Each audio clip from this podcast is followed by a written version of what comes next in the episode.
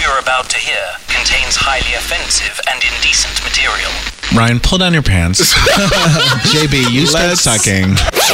The host, a comedian of questionable talent, speaks incessantly on topics of a sexual and scatological nature. I will fuck you, but I will not eat you. I want that fucking dick down my throat while I'm dicking him down. I hope my mother's listening. Your ass became a rosebud? Yeah, that's because I got dick down real good. He asks questions of his celebrity guests that are highly inappropriate and rude. Which of you has a bigger penis? Oh, that's a good one. That's a fun, good one. Going down on the clitoris? Oh, yes. Oh, I like where you're going with Yep. this. For some reason, the word strap on just comes right out of my mouth, Bianca. Yeah, you said come and strap on at the same time. And he cannot stop talking about his buttocks. I think your butt is telling you, no mas, por favor. This is the Adam Sank Show, If it's in my hand, I'm gonna suck it. powered by DNR Studios. And now, The one, the only, Adam Have yourself a merry little Christmas. Let your heart be light. From now on, our troubles will be out of sight, out of sight. Well, that was pretty terrible, but we tried. Welcome. To my part. whoa, whoa! I thought it was really nice. I you like enjoyed it? it? Yeah. Oh, oh thank you, thank JB. you. Welcome to the Adam Sank Show. We are not live, but this is a brand new episode. If you're listening at 11 a.m. Eastern on Saturday, December 14th, mid December already, 2019, here at DNRstudios.com, the only place you can hear this podcast around the window. If you listen elsewhere, leave us your ratings and reviews on any audio platform that you use to listen. Email me, me at adam at adamsank.com. Like the motherfucking Facebook page already. We only have about 3,600 likes.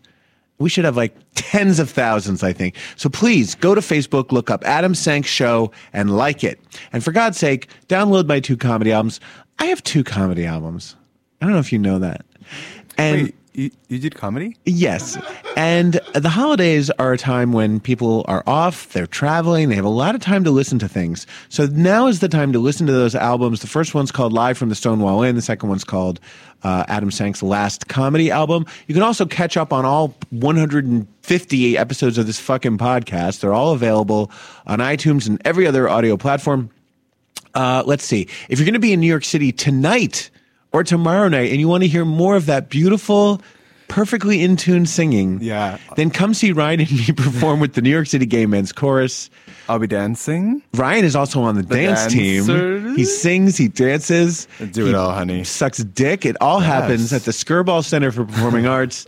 Uh, go to nycgmc.org Dot org, baby. For tickets. Our uh, guest today is Greg Herren, the author of a new book called Royal Street Reveillon. A Réveillon. It's spelled R E V E I L L O N. It's a French word. It means some kind of fancy dinner that one has before the holidays. Um, Greg is a is a prolific author. He he has come out with like dozens of these Scotty Bradley mysteries. Uh, Scotty Bradley is a is a hot gay private detective uh, who solves murders in his t- hometown of New Orleans. So we'll be talking to Greg from New Orleans a little later. But first, everyone's favorite piglet, whose voice you heard just now. It's Ryan. Winona Frostig joining us now. It's Winona here. Ryan is revealing that Winona is his middle name. We never knew that before. Yeah. Winona is who I really am. Winona is my is my true self. Your drag name is Winona, Winona Drugs. That's gonna be my next cat's name. what? That's gonna be my next cat's name. Winona. Winona Oh my god, Drugs. that is so good. Winona Drugs is a pretty good drag Yeah. name. Hello, Hi. JB. Hello, Ryan. Hi everyone. Um, we are so good to be back. As I said, it's almost the end of 2019. Can you believe? I can believe Can you? it's not a great. It hasn't been a great year for the country. Yes, But that's it's been a true. good year for me personally. Although I'm still Same. single, Well, still a spinster. You know what? In the new year, That's what I said about 2019. Well, you know. This is it. This is 20, 2020 will be the last year that I'm not in my 50s or older. Oh my goodness. This is my last year of my 40s. So it's got to happen. Yeah, and this is the last year of my twenties. You motherfucker. Oh god. You piece of shit. Well, Ryan, speaking, you help. millennial. I can't. Oh, shut up. Same age. Speaking of shit, It's not my fault. I'm so young and pretty. okay. Speaking of shit, would either of you ever want to spend a night in a hotel shaped like an anus? Uh, yeah. Well, now that I've seen the picture, uh, I, I, I'd have to say no because it. Yeah. Ryan and JB are looking right now at a picture of the Hotel Casanus, C A S A N U S. It looks like In a a- turd. In An- It looks like a big, like a big poop. it's in Antwerp, Belgium. Um, as Ryan points out, it does not look like an ass. It looks like the inner, the inside It looks of your like ass. if you had beats last night and you went to the toilet the next Well, day. the grossest part are these kind of like lips, like the, the Yeah. hole is on the side. It's um, Puckering. it's red, veiny, tubular, furnished with a double bed, a kitchen table, lots of windows, and of course, working plumbing. Here's a side picture of it, so you can see the window. Wha- why? Why? Who did this? Well, I'm glad you asked, JB. It was the brainchild of Dutch designer Joep van Lieshout, Of course, the Dutch. and it's part of the Verbeke Foundation Art Park. Um, it's located in rolling hills with ample trees, and uh, it, it- this is basically a piece of art. But you can stay there. A day in the derriere runs guests from uh, hundred, about 140 dollars, which is pretty cheap. It does cover breakfast Forty dollars. 140. Oh, 140. and admission to the parks museum. Reviews. Uh, are pretty good. W- one person gave it three out of five stars. Um, this- Three out of five to what? anuses. What's that to the anus? Is a museum of anuses? Like what? Well, no, it's an art piece. It's like an art installation, but it's one you can actually stay in. Wow. Like most of these stories, the the internet comments to me were funnier and more actual interesting than the story. story itself. So here's some of the um, comments. Here's some of the best comments. If you don't pay your bill, they'll squeeze you right out. this takes on a this takes a whole new take on artsy fartsy. Hole. Looks like a real shithole. Oh wow. for your most anal retentive guest. this whole story smells funny. Sorry, I stopped saying I stopped staying in shit hotels years ago. that was good. If you give a shout out to this hotel, is it considered a butt plug? That one's my favorite. Uh, Let's see. There's so many. I don't think I'll be colon to make a reservation. Oh, boo. Wow. Bad Looks like a real shithole. bad pun. Don't don't eat the food because it tastes like crap. anyway, Well so done, that internet. Well yes, done. so that's what's happening at the at the Hotel Casanus. Living it up at the hotel casinos. Not to be outdone, Such a poopy place. Uh, such highbrow comedy here on the Adam Sank Show. oh my god. Not to be outdone, there is now a vagina museum in London. Oh wow. The Vagina Museum is the world's first institution dedicated to gynecological autonomy, and it's more of a public health project than a, than a um, an art piece. Would they also hold? Would they also host the vagina monologues? I mean, I think it would be a no brainer to have the vagina monologues. At least have their premiere party there. Yeah. Now, their their inaugural exhibit was called Muff Busters.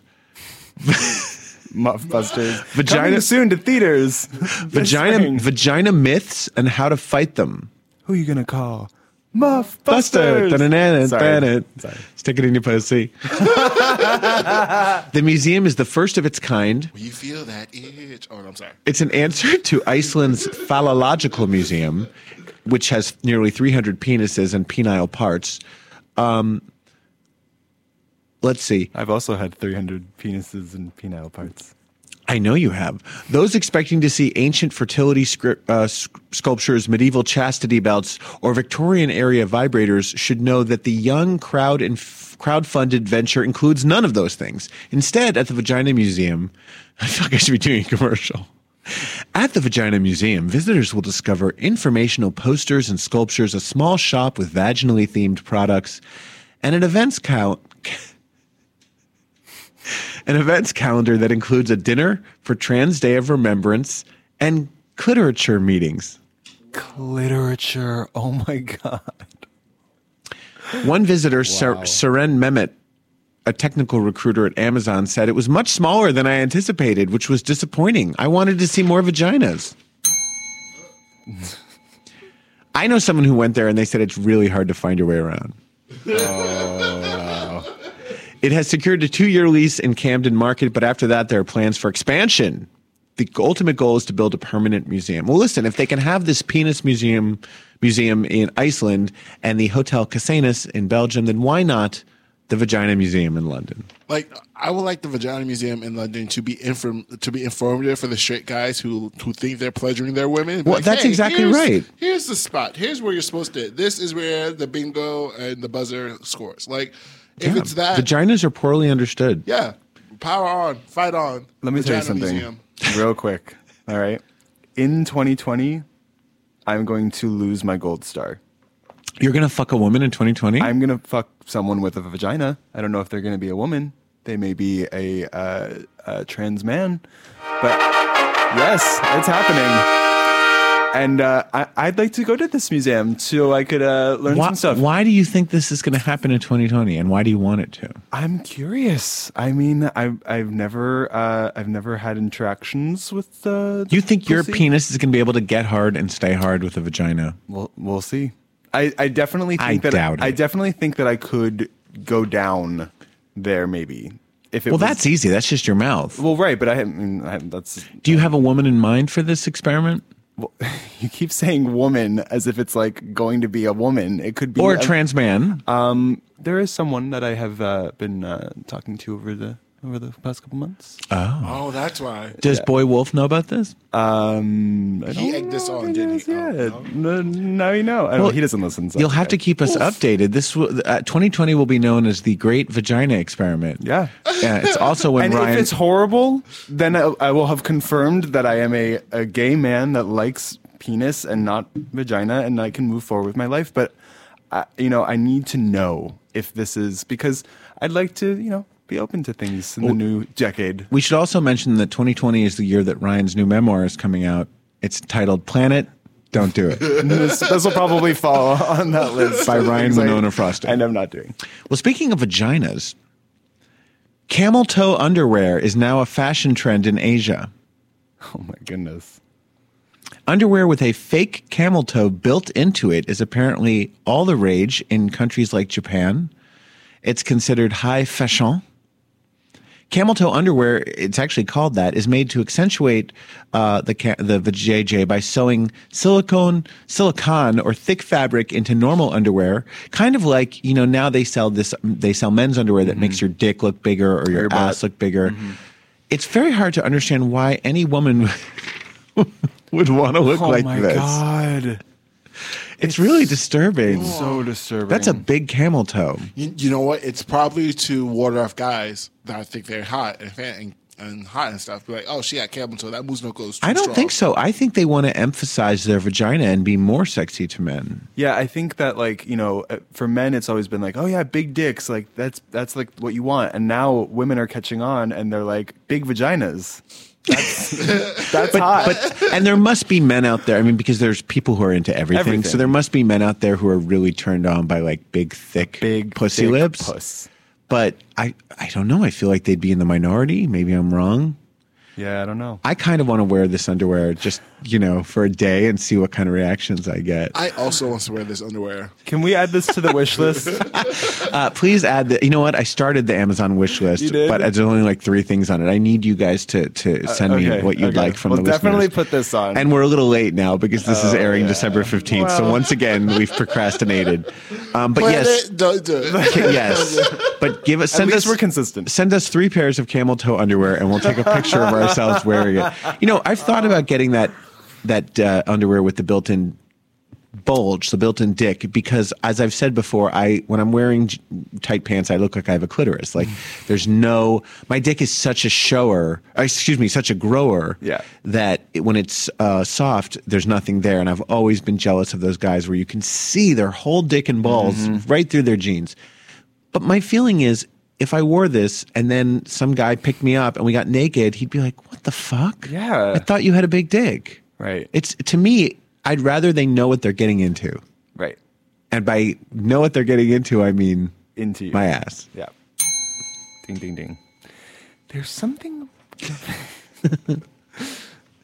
I tried to hit it. There's something happening with men in the ass. Never gets old. Well, in Detroit, in the D- Detroit area, by the way, it is pronounced Detroit. I learned when I went to Michigan for college. Really? The rest of the world says Detroit, but when you live there, you, you call it Detroit. Like Secaucus. Like Secaucus, exactly. A Detroit Catholic priest was just sentenced to 45 days, not years, 45 days behind bars for initiating gay sex with a young man who went to him for counseling. The incident occurred. Hold on. The incident occurred in January 2013 at the St. Theodore of Canterbury Church in Westland, Michigan. 55 year old Reverend Patrick Casey took advantage of a 24 year old man who had come to him for assistance reconciling his homosexuality with his faith. But instead of helping the guy, Casey decided to have sex with him right there in the confessional booth. Oh dear. Can you imagine? You go to your priest and you're like, I don't know what to do. I'm tortured by these homosexual feelings. And the priest just like takes his dick out. If he's Shove hot, right the answer is yes. I mean, it does seem kind of hot, and I I will point out that uh, you know it, it, it- Listen, it's an abuse of power, right? You go to someone for help regarding your sexuality, whether it's a priest or a therapist or so, someone in a position of authority. You're not supposed to have sex with them, Right. But thank God he was a 24 year old and not a 14 year old. And the fact that this priest has to go to jail for any amount of time and has been removed from the diocese is more than what happens to, to priests who fuck actual children. Right. Agreed.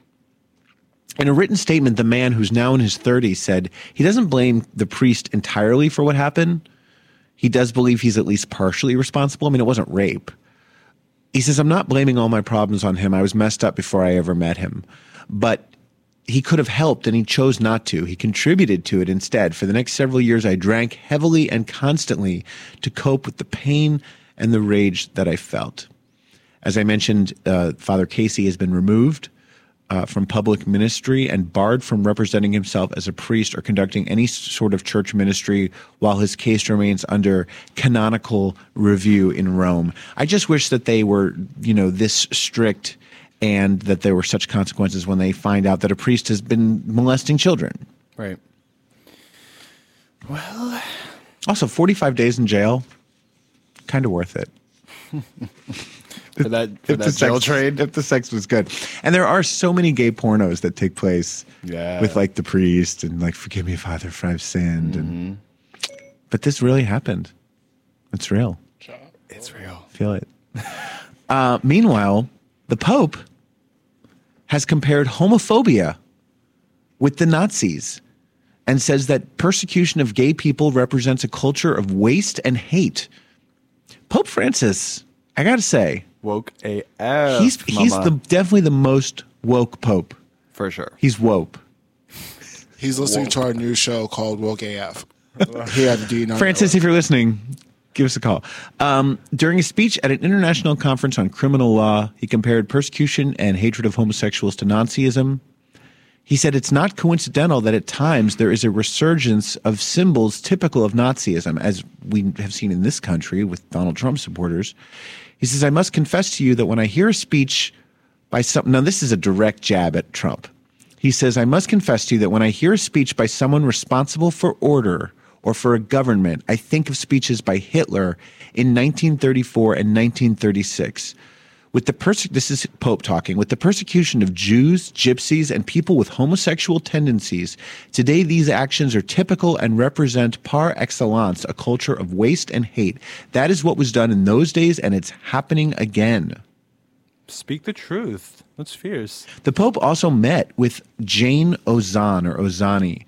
She's the founder and director of a group called Accepting Evangelicals, which supports Christians in quote faithful, loving same-sex relationships. She met with him at the Vatican to speak to him about the dangers of conversion therapy. Ozani told Reuters the Pope seemed to understand what conversion therapy was. Uh, I thought he was extremely warm. He was pastoral. He seemed concerned. I felt embraced. He, she said Pope Francis took her hands in in his and said, "Please pray for me as I pray for you." And then he fucked her. No, I'm just kidding. That didn't happen. Stop. That did not happen. But you know, If it did, the whole world would be angry at the Pope. Yeah, exactly. Listen, the Catholic Church has all kinds of problems, just like the Mormon Church and all these other anti gay churches, but Pope Francis is no Pope Benedict. There's actually a movie coming out because, you know, Pope Benedict is still alive. Yeah. And it's one of the rare instances ever where the old pope is still alive and kicking while the new pope is is in power. And um, the movie, um, I don't know if it's based on reality, but it has the two of them meeting regularly and, and arguing and fighting with each other because Benedict was such a right wing conservative homophobic asshole, and Francis is like a real radical. Yeah, that's awesome. So radical. So give it up for Francis. A couple weeks ago, we talked about the election and the fact that so many LGBTQ candidates won their races, which is amazing. But here's something shocking and upsetting. One in every five LGBTQ adults is not registered to vote. Unbelievable. Unbelievable. Here's what they're saying. If every LGBTQ adult in 2016 who was eligible to vote had done so, Hillary would have won. We could have made that difference. Just that one fifth of LGBT. Because remember, Trump beat Hillary in states like Pennsylvania and Michigan and Wisconsin by a couple thousand votes. Yeah. And that that's what that was. This was a poll of tw- uh, 2,200 people, and it measured LGBTQ voters' demographic characteristics and political attitudes. Um, let's see. Half of LGBTQ adults registered to vote next November said they were Democrats. 22% said they were independents, and 15% are Republicans. How is any gay person in 2019 a Republican? I don't get it. I don't either. You're they're not you're listen, if you're a Republican and you're hearing my voice right now, turn off fucking Fox News. Yeah. That is not a news channel. That is not reporting accurate information. Read the New York Times. Wake up, sweetie. Watch any of the three nightly news broadcasts. Get it together. My mother gal. tells me all the time, I'm afraid that this and this happens. I'm like, where'd you hear this from? All the news? Did you hear from Fox? Yes. That's not the news. Your mother is a black woman who watches Fox News. yes. Why? I don't know. I wish I had answers. I don't get it. I don't get it. Well, I'm telling you, Register to vote. people. register to Democrat, vote. though. now. 2020. This is this is our opportunity to take back the White House. This is the this is our last chance. it is. because let me tell you something LGBTQ protections and rights have already been rolled back by this administration. If they win again, we're done. Yeah. Gay marriage overturned. Absolutely. I guarantee you Especially now with the new. Um, with the Supreme Court. Yeah. Supreme Court is squarely against us. Right. Ruth Bader Ginsburg is 200 years old. Oh, my and, God. And often sick with various things. yeah. if if Trump can or whoever the nominee is, because it may not be Trump, they may dump him, but whoever the Republican nominee is, if he wins, he gets another Supreme Court justice. Then it becomes a- instead of a five to four, a six to three conservative majority. Yeah. Conservatives are not your friend if you are LGBTQ Right. or black or a woman or disabled Yes. or not Christian Right. or not rich, So if you're anything besides a white straight man, wealthy, wealthy white straight man, Christian. conservatives are not for you. Just put it in basic terms. basic. Hey JB, tell me Hey, what. Adam. Tell me when we have about twenty minutes left because I don't know where we are. We had Sure. to we had to restart the show Yeah, no problem. I got you. because of technical difficulties. It's my fault. I forgot to press the record button. Where are we in the show? Uh, basically, are we like twenty two minutes in? About yeah, almost. Okay. Yep. All right. Well, we've talked about this story a few times. Uh, you know this gay radio host, Seth Dunlap, who's accused of tweeting "You're a fag" at himself. Do you remember this story? No, I don't. So Dunlap is a radio host down in New Orleans, where we'll be talking to our guest in just a few minutes. Um, and he accused the radio station that he worked for of being homophobic because the radio station's Twitter account called him a fag. But then there was a twist, and it turned out that he himself had Oh, right. logged He in tweeted it. and Oh, tweeted it at himself. This has been going on for some time. So there were two new developments over the past few weeks that I wanted to uh, of which I wanted to appraise you. Mm. How's that for good grammar? It's it's good. It's real good. The first is a judge in New Orleans has has denied the New Orleans Police Department an arrest warrant. They wanted to arrest him um, essentially for extortion, for for attempted extortion, because after the homophobic homophobic tweet came out, he sued the radio station for discrimination. The Times Picayune reports that the evidence presented by the detectives were not enough to convince the judge that it warranted an arrest for extortion. Uh, the judge said, you know, listen, I'm I'm open to a later charge of this, but but not yet. There's not enough evidence yet. In October, police had obtained a search warrant for Dunlap's phone records after news emerged that uh, Dunlap sent the homophobic tweet himself in an, in an attempt to extort 1.8 million dollars from the station. 16 minutes to the guest. Okay, you can just tell me, JB. We, we can we can lower the fourth wall Yeah. break the fourth wall, as they say. Yeah. Well, now the gay radio host lawyer is no longer representing him, uh, which is never a good sign. No, no. Dunlap was being represented by civil attorney Megan Kiefer, but he has since hired a new criminal lawyer, federal prosecute, former federal prosecutor Billy Gibbens, who specializes in white collar crimes. Uh, let's see. When exam- uh, the investigators looked at, at Seth Dunlap's work issued laptop and they discovered that he had downloaded his own Twitter account's logs onto the computer. When examining those logs, the firm found more evidence to suggest that Dunlap had sent the tweet. Uh, he had accessed Twitter from the same IP address. He also conducted numerous internet searches that appeared to be geared toward finding out more about what information Twitter stores on IP addresses. One search that did not explicitly involve the topic but caught detectives' eyes was, quote, finding out who hacked your Twitter. Dunlap has maintained his innocence throughout the whole fiasco, telling reporters this really hurts me to my core. My name, my reputation are being tarnished, and it's devastating. We should get him on the show. Bet he doesn't have much going on at the moment. I mean, he could plead his case. Meanwhile, at a zoo in the Netherlands, there was a, a, a serious theft. A gay penguin couple stole an egg from a heterosexual penguin couple. Yes. because they knew there would be better pairs than the straight people. That's right. Work. and have taken turns keeping it warm.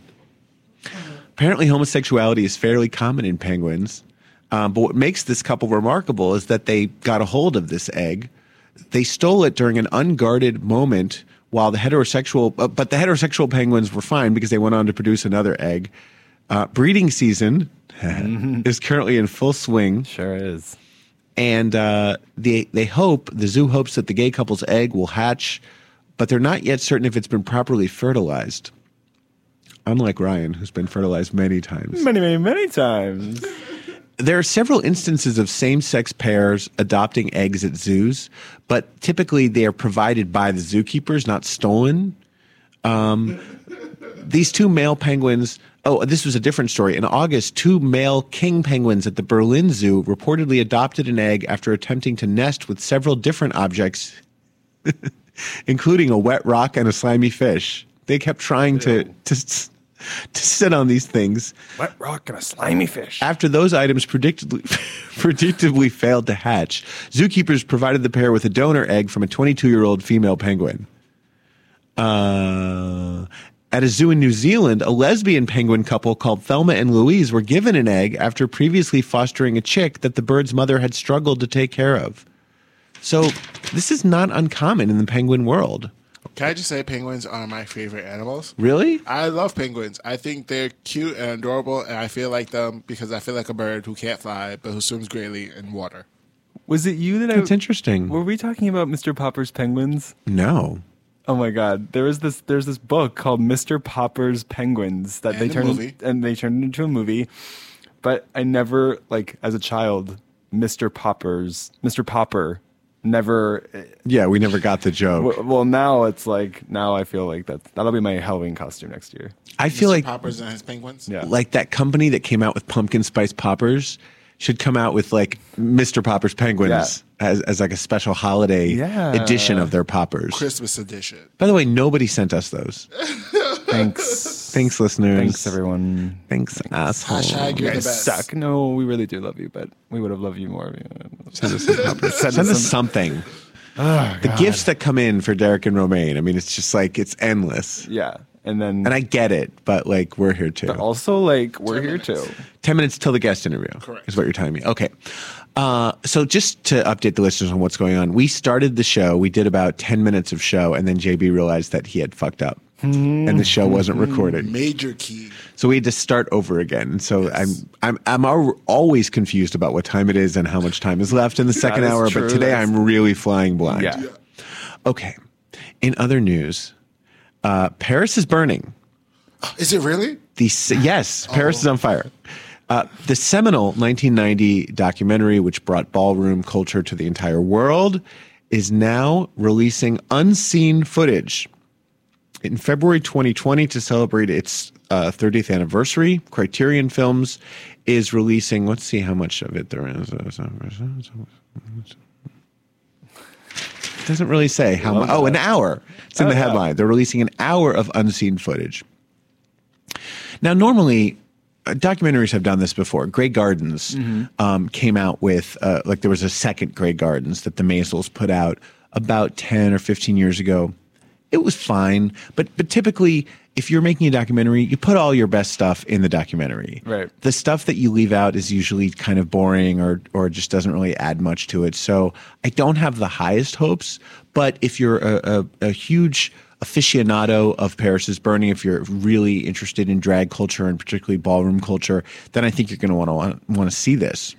I've seen people on the internet make shady comments like, "Can't wait to um, watch uh, RuPaul um, appropriate all this new material on his television show or whatever." Well, it's true because if you watch RuPaul's Drag Race, almost everything that RuPaul says and does is a line from Paris is Burning. Yeah, which which he is, you know, He came out of ball culture too, though. Yeah, yeah, and uh, that's that is what the show, the format of the show is sort of based around. Is either like is the is the ball scene. When was the first time you saw the movie? Um, I when I was it was kind of late, I guess. I, I was probably 21, 22. Did you love it? I loved it. Oh, you want to talk about reading? The hour of never before seen footage and audio commentary includes a conversation between Livingston, filmmaker Tom, uh, Jenny Livingston, the director, filmmaker Thomas Allen Harris, and ball community leaders Sol Pendavis and Freddie Pendavis. The latter two were featured in the original film. I loved Freddie. Freddie was my favorite person in the Yeah. movie. He's the one that says like, "You want to know about mopping? Mopping is when you you go to a store." And you, mopping is stealing. Do you remember that part? he was so adorable. He's the one that did the sewing Yeah. for Avis, Avis Pendavis. I love him. Anyway, I will be watching. Yes. Absolutely. And that brings us to our RuPaul's Drag Race update for this week. Hit it, JB. stay. Right, hit it again. Oh. Well, uh, Shantay, you stay. Very good. RuPaul uh, has a new Netflix show coming out. AJ and Yes. the Queen. Um, What's it called? AJ and the Queen, um, which is about um, this drag queen that is trying to open up a drag bar and goes across the country with a little boy named AJ, and uh, they explore what it means to be gay and all sorts of other things. And RuPaul wears red wigs. And it's a dramatic series, right? It's not a documentary or, or, or No, no, anything like that. series. RuPaul is playing is acting. Can I say something? She's acting. someone um, I heard this on Race Chaser. Um, someone that Willam knows uh, told told him that um, RuPaul wanted to wanted to sit down. RuPaul wanted to do a show where she could sit, and the the show takes place mostly in a car. So RuPaul is the laziest, most successful drag I'd like queen. a part where I can sit. I mean, listen, I I listen. identify with that kind of Yeah, laziness. exactly. Um, But this is, I believe, RuPaul's first dramatic role. yeah, She's played bit parts in other movies. She was in the Brady Bunch movie as a guidance counselor, and she was in To Wong Foo. She's made a lot of- playing Rachel Tensions, right. yes. which is the funniest drag name So ever. great. But I think yeah, it's it's um, it's true. I- I'd say in the last five to ten years, RuPaul has been popping up on lots of series. Broad City, um, uh, two two broke girls, Mm-hmm. two, whatever that show is. Um, but this is like the first uh, since Drag Race. Um, her first scripted show that she is the star vehicle for. I wonder how it's going to be. I can't wait to see how this turns out. I mean, it could be terrible. well, I would say um, it, it could be, it might be, but she looks amazing in red hair. Who knew? Who I didn't know. Yeah. I had no idea. So tell us the name of it one last time. AJ and the Queen. And when does it come to Netflix? 2020. We don't know when. Um, January 10th. All right, 2020. Add that to your uh, to-do list. But really, there's so, RuPaul is just like a nonstop workhorse. Like, Yeah. I mean, there has to be five different shows that she's working on now. Speaking of which, this is sort of off topic, but last night Mm-hmm. Scott Hernandez and I went to see a play, and he was showing me a cameo video that Bethenny Frankel had made for his sister. His Oh sister is a pub- is going to be published. Her book got a publisher, and Oh, so awesome. her sister's friend reached out to Bethenny on Cameo, and for two hundred seventy five dollars, you can have Bethenny Frankel make you a cameo video. $275. It's a lot, and she can. I mean, she has a high Sure. quote, and she can get it. But here's what I don't understand: Bethenny Frankel has fifty million dollars. Why would she want to waste her time making personalized video greetings for people Yeah. for two hundred seventy-five dollars? Is is a penny to her? Right. I don't get I don't it. get it. Well, it's like, why would she still do? I mean, she's not doing um, the show anymore. Uh, Housewives, right? She's. I don't know about that. Is she coming back? Didn't you? Didn't she leave the show again? She's always leaving and coming come- back. I don't think back. she can bear to to not have cameras on her at all Yeah. times. Did she say, "Go to sleep, go to sleep"? No, she's sitting. I have to show you the video. She's sitting like on a terrace, like of like a beach house. Yeah. And she's wearing something that's so low cut that it basically looks like she's naked. You can't see any clothing. You just see the tops of her tits. She looks really old and haggard, and she's just like, "Hey, Suzanne, I'm so proud of you, and uh, congratulations." She's just like bored, and, and I'm thinking, this is embarrassing for you to be as wealthy as you are Hey, listen. and ma- I wouldn't do cameos. But like I, unless I desperately needed the money. I, I just think they're so cheesy. If you find yourself with an extra two hundred and seventy-five dollars, get Bethenny Frankel to record a cameo for me and have her say, "Go to sleep, go to sleep." She probably gets asked that all That's the time. That's all I want. That's all I want. That's it. I don't know. I mean, I just I was just uh, thinking about this the other day because Mark McGrath uh, was on Twitter with some kind of cameo video that he had made, and it went viral. Like ever, like Mark McGrath was like trending. Mark McGrath again, major rock star, was in um what's that band? Uh, Sugar some- Ray oh, was the lead singer of Sugar Ray. I mean, that band was huge back when people Was. still bought music. No, but they but they sold millions of albums. They Yeah. toured for for over ten years. He was the host of Extra for several years. Like Extra, he has Extra. money in the bank, and his cameos only cost hundred dollars. Oh damn. It's just I don't get I don't get when I see Julia Roberts making a, a perfume commercial. Uh, when is it enough money? Right. Is it their agents that It's push them into this? never enough money. It would be enough for me, honey. Never enough. Well, on that note, it's time for this week's LGBTQ Pride Update. Love can take us there. there. All our dreams are. There are no Pride celebrations happening anywhere in America, so we're just going to keep listening to this song for the next 10 minutes. Oh, that's sounds great. What The are you end. most proud of? Uh, let's This see. week. This week, I am proud of. You know what? I'm proud of the fact that I take very good care of my dog. Oh, I'm a loving, proud of you for that, and too. caring dog owner. Lady wants for nothing. She has a better life than most human beings. so true. She's so spoiled. and it's a lot of work. You know, sometimes I get home at the end of, of the uh, an evening out, let's say, and I'm exhausted, and it's freezing cold outside, and I just want to go to bed. But of course, I have to walk her, and I always do. You're a good daddy. It's like having a child. Yeah. she is a child. What are you most proud of this week, Ryan? You know what? As we come closer to the end of the year, and I know we'll, we'll have one more show before the end of the year. Yes. we have one more show. But um, I'm proud to uh, have have gone this whole year without a cigarette. I've been That is amazing. almost a year. That is where, where's the applause? That absolutely deserves applause. and you remember the days before I quit. Ryan was really like a heavy. Sm- oh, hello. I would smoke like a pack. Ryan was a half. heavy smoker at one point. Yeah, for like a year and a It half. It all started when you went to Fire Island Oh, for that That job was when you worked at a bed and breakfast and had to like wash sheets. yeah. You were Certain- smoking so much and you also got so fucking skinny. Yeah, And not in a good way. I got skinny, but then I got fat, Yeah, you were a mess. and then and now I'm now I'm. I think it's so great that you yeah, quit smoking. It feels so great. If and, anyone, and you don't anyone, even vape. No, Except for weed. For weed.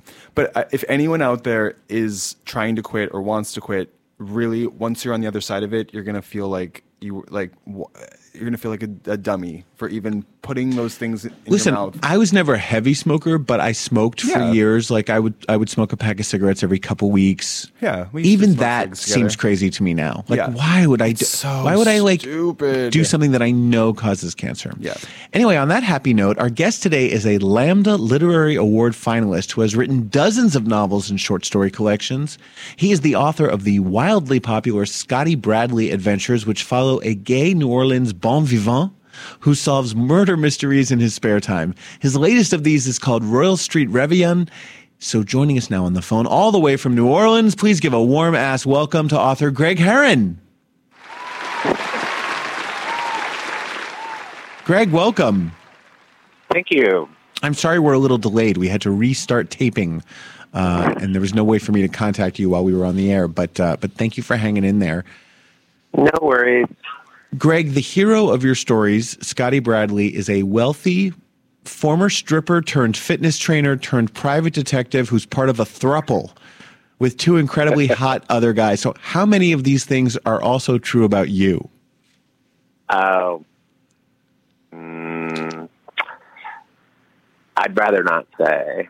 I'm only in. I only have one boy. I only have one partner, Okay, so no thruple. and and I don't solve mur- murder mysteries.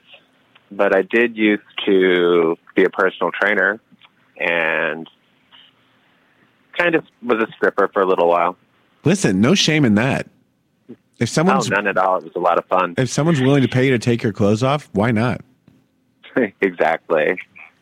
But is the character when you're writing him? I mean, you've written so many Scotty Bradley books now. Do you, are you writing as if you were Scotty Bradley? Do you put yourself in the character, or is he completely someone who's outside of your experiences? Uh, well, whenever whenever you write, at least for me, um, I always have to put myself into the head of the person I'm writing about. Uh, it doesn't seem. I don't know. I just can't.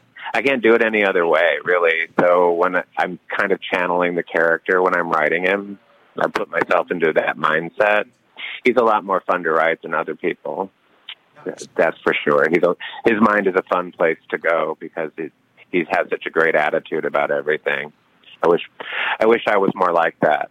Yeah, he definitely is a lot of fun as a character. E- explain to those of us who are not from New Orleans what a réveillon is. Revion is uh, old Creole tradition from the early days. You were supposed to fast before midnight mass on Christmas Eve. So after Christmas, at, so after you went to midnight mass at whatever cathedral or church you went to, you would come home and break the fast, and that was a réveillon meal. So it was a it was a full dinner that you would eat at like one or one thirty in the morning. It doesn't that tradition doesn't really hold anymore. They just it's a particular kind of certain kinds of foods that we're always served, and so now you can get it réveillon dinner at any time before Christmas between like seven and eleven at any most of the restaurants in the French Quarter. It's a thing now. But So, what's a typical uh, like? What kind of food comes with a réveillon? Uh, just you know, typical Creole food: um, ham, beans, red beans, rice, shrimp, Crawfish. shrimp, crawfish, that sort of thing. I mean, I guess it's really not that different than a normal Creole meal, I suppose. But it was they came up with a name for it. New Orleans is like that. We kind of name things and create something new out of something that you do anyway. Yeah, well, New Orleans is very much a character in this book, uh, as well as all of your books. And you're actually the second gay New Orleans writer that we've had on this podcast. What is it about that city that makes it such rich fodder for fiction? New Orleans is a very different place. It's not like anywhere else in the country. It's called we call it the most the northernmost city in the Caribbean because it's more of a Caribbean city than it is an American city because we have the French and the Spanish background and the city looks more Caribbean, especially the French Quarter, the style of ho- architecture and everything here is very Caribbean flavored and the way that colors of the houses and so forth.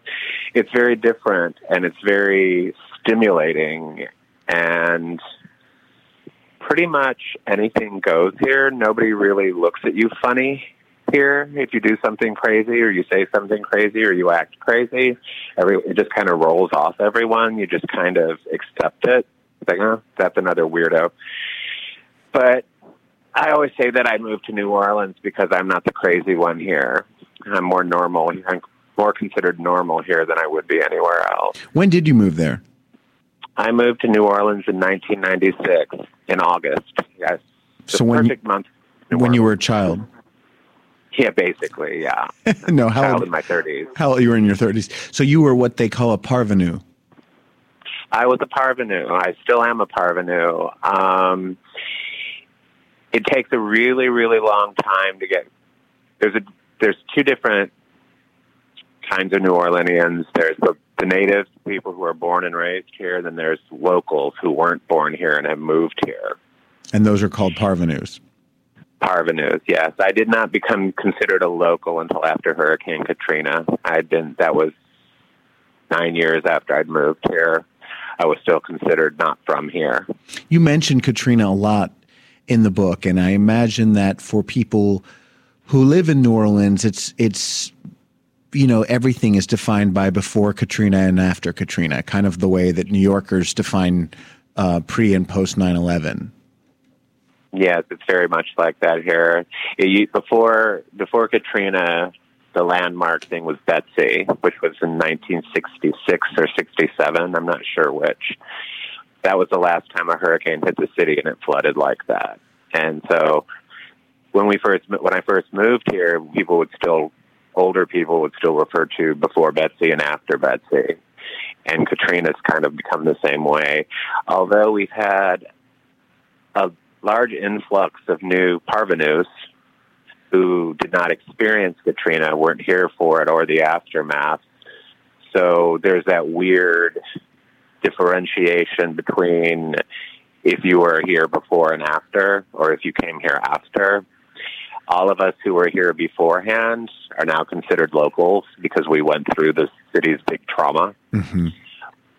But I don't know how long it's going to take the new ones just to no longer be considered parvenus. But the city's really made a remarkable comeback since Katrina, has it not? It really has. Um, it's really surprising. It's one of the things I had tried to address in the book. You get very caught up in life here.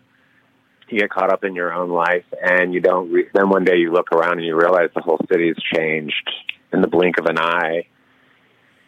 And some some of the some of the improvements and changes to the city have been for the better, but at the same time, we've lost some of what we had before. Sure. And I'm not really sure how to feel about that. I'm, I I see the good and the bad in the changes. Uh, I'm actually writing uh, something that's set in 1995 in New Orleans because I kind of wanted to go back and capture what the city was like beforehand again. It's I wrote five novels about New Orleans before Katrina hit. And so I'm trying to remember what it was like when I first came here, when I first started coming here on a regular basis, and how there was this really kind of cool decay, decaying, funky feel to the city, which we kind of don't really have as much of anymore. Right. It's like once you rebuild, then nothing's really historic anymore because everything's new. Well, it's the French Quarter and my part of the city weren't affect. Were, I mean, we were affected, but we weren't. We didn't have to rebuild. Right. The French Quarter wasn't destroyed. Uptown wasn't destroyed. The Garden District wasn't destroyed. So a lot of that still is exactly as it was. I mean, businesses have come and gone, restaurants have opened and closed, that sort of thing. But some of the other neighborhoods, like the Lower Ninth, they tried to recapture the feel of what it was like before with new buildings or trying to rebuild old homes that were had to be rebuilt. They tried to build them in the, similarly as the same style of architecture Right. that they were before to try to keep maintain the feel of the city. I don't know how successful that was. There was a house that was recently torn down in the Garden District. I don't know why. I drive past it all the time. And that's very unusual for an old historic building to be completely torn torn down. But it must have had like severe termite damage or something. Yeah. But they rebuilt the house exactly the way it looked before. Well, but you good. can tell, you can tell it's new. Right. Looking at it, you can just tell that it's not. It hasn't been standing there for 160 years. Let's talk uh, about. of- Sorry, I just want to. I want to move back to your book because we're because we've got Okay. limited time here. Scotty Bradley, the character, is very much a fan of a fictional reality TV show called The Grand Dames of New Orleans, which figures prominently into the plot. I, I'm assuming you yourself are a fan of the Real Housewives series. I am, and I'm not. Um, I go back and forth with it. Sometimes I get with any with any television series. There's a whole you get caught up in it, and then you get away from it for a little while. Like right now, I watch New York and Beverly Hills, Atlanta on and off. I've given up on New Jersey. Yeah, I guess I'm a fan. Well, you actually begin the book with three quotations, and one of them is from Countess Luann de Lesseps. It's "Don't be all like uncool." That's like the one of the greatest moments of Real Housewives history. Agreed. Why haven't they had a Real Housewives New Orleans? They absolutely should. You know, I don't know. Um, I've had a lot of fun. My partner and I used to have a lot of fun casting it, figuring out who would be fun to see on this show and who would be fun, who would actually do it. Right. Most of the people that we thought would be really fun would never do it in a million years. But they do have, there is a reality show. There is a reality show here now called one of the Southern Charms. We didn't get a Real Housewives. We got Southern Charm New Orleans Mm, not as good. and and it's really really really funny because I watched the the first episode and I was like, well, reality shows, New Orleans and reality shows generally haven't had a lot of success, but the Real World did two seasons here, and the second season was so inconsequential that people even forgot that it was even Yeah, I. I didn't know about the second one. The first one was the one with the gay guy. Yes, That yes, little the gay guy who was dating the soldier. That cutie working pie. a- and he was working as a bartender in one of the gay bars in the quarter. So they used to Oz actually, and they used to always put up have to put up signs whenever they were filming, so that you going inside with consent to be filmed and be aired on television. It was really funny because real the real when the first season of the Real World filmed here, the house that they lived in, I knew the person who owned the house, Oh, and they it was only like five or six blocks from where I lived, so we would see them filming. Danny. That was the the gay guy's time. name. Yeah. Yes, yes, and it was quite interesting because you know you just take you know I don't ever think about things, but I always you know the the premise of the real world was that they were being filmed twenty four seven. Right. They weren't. No, they never are. I mean, you, you They never are. crews can only work so much, and people have to go to sleep, and and they have on days and off days. Um, but reality TV seems to be something that you're very interested in, and and as I said, it's it's a major um, uh, part of the plot in this book. Well, it is. It's it's interesting to me in that it's we take for granted. Like I said, with the, when they were filming the Real World here, you would see them walking around with camera crews, not filming, like heading someplace to to actually go film. And at that time, in my naivete, because I don't, you don't think about these things. It's like, well, I thought they were supposed to be filmed all the time when they were awake. Right. They're not doing this, so clearly this is not reality it's okay we're going to go film here and this is what you're going to do here and and that kind of takes away from the fantasy aspect of the reality of it. Yeah. And that's what, you know, obviously there are times like when someone shows up at someone's house unexpectedly, but there's a camera crew inside the house already.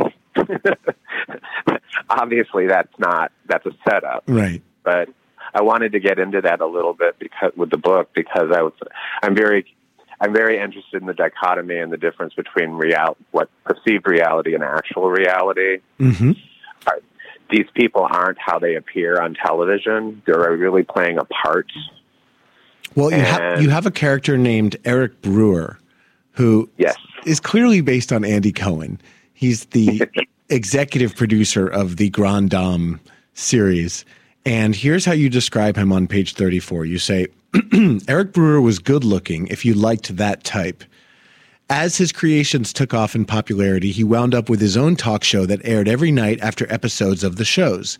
At first, his guests were just cast members of the various franchises. Uh, I'm going to skip ahead. Personally, I didn't see the appeal. I thought he was annoying and never watched his show. He clearly believed he was clever and witty and funny. His short brown hair was going gray, but rather than embracing being a silver fox, he acted like he was still a wide eyed 20 year old twink. The gossip sites often ran photos of him with much younger men. He had a definite type muscular young guys with dark tans, big white teeth, and no body hair that liked to wear skimpy bikinis. He always acted on the show like he really wanted a partner, but I suppose that was an act. So you don't seem to think terribly highly of Andy Cohen. I actually don't really think about Andy Cohen a lot. Oh, come on. You made him you made him an important character in your book.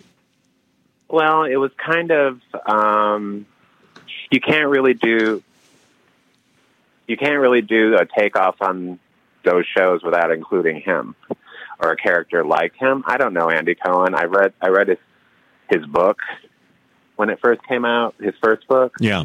um, can't stop talking or most talkative or most likely to talk or whatever it was called. I don't remember. But he doesn't bother me. I mean, it was important to me to because the, the character was important to the story, and so he had to be an awful person.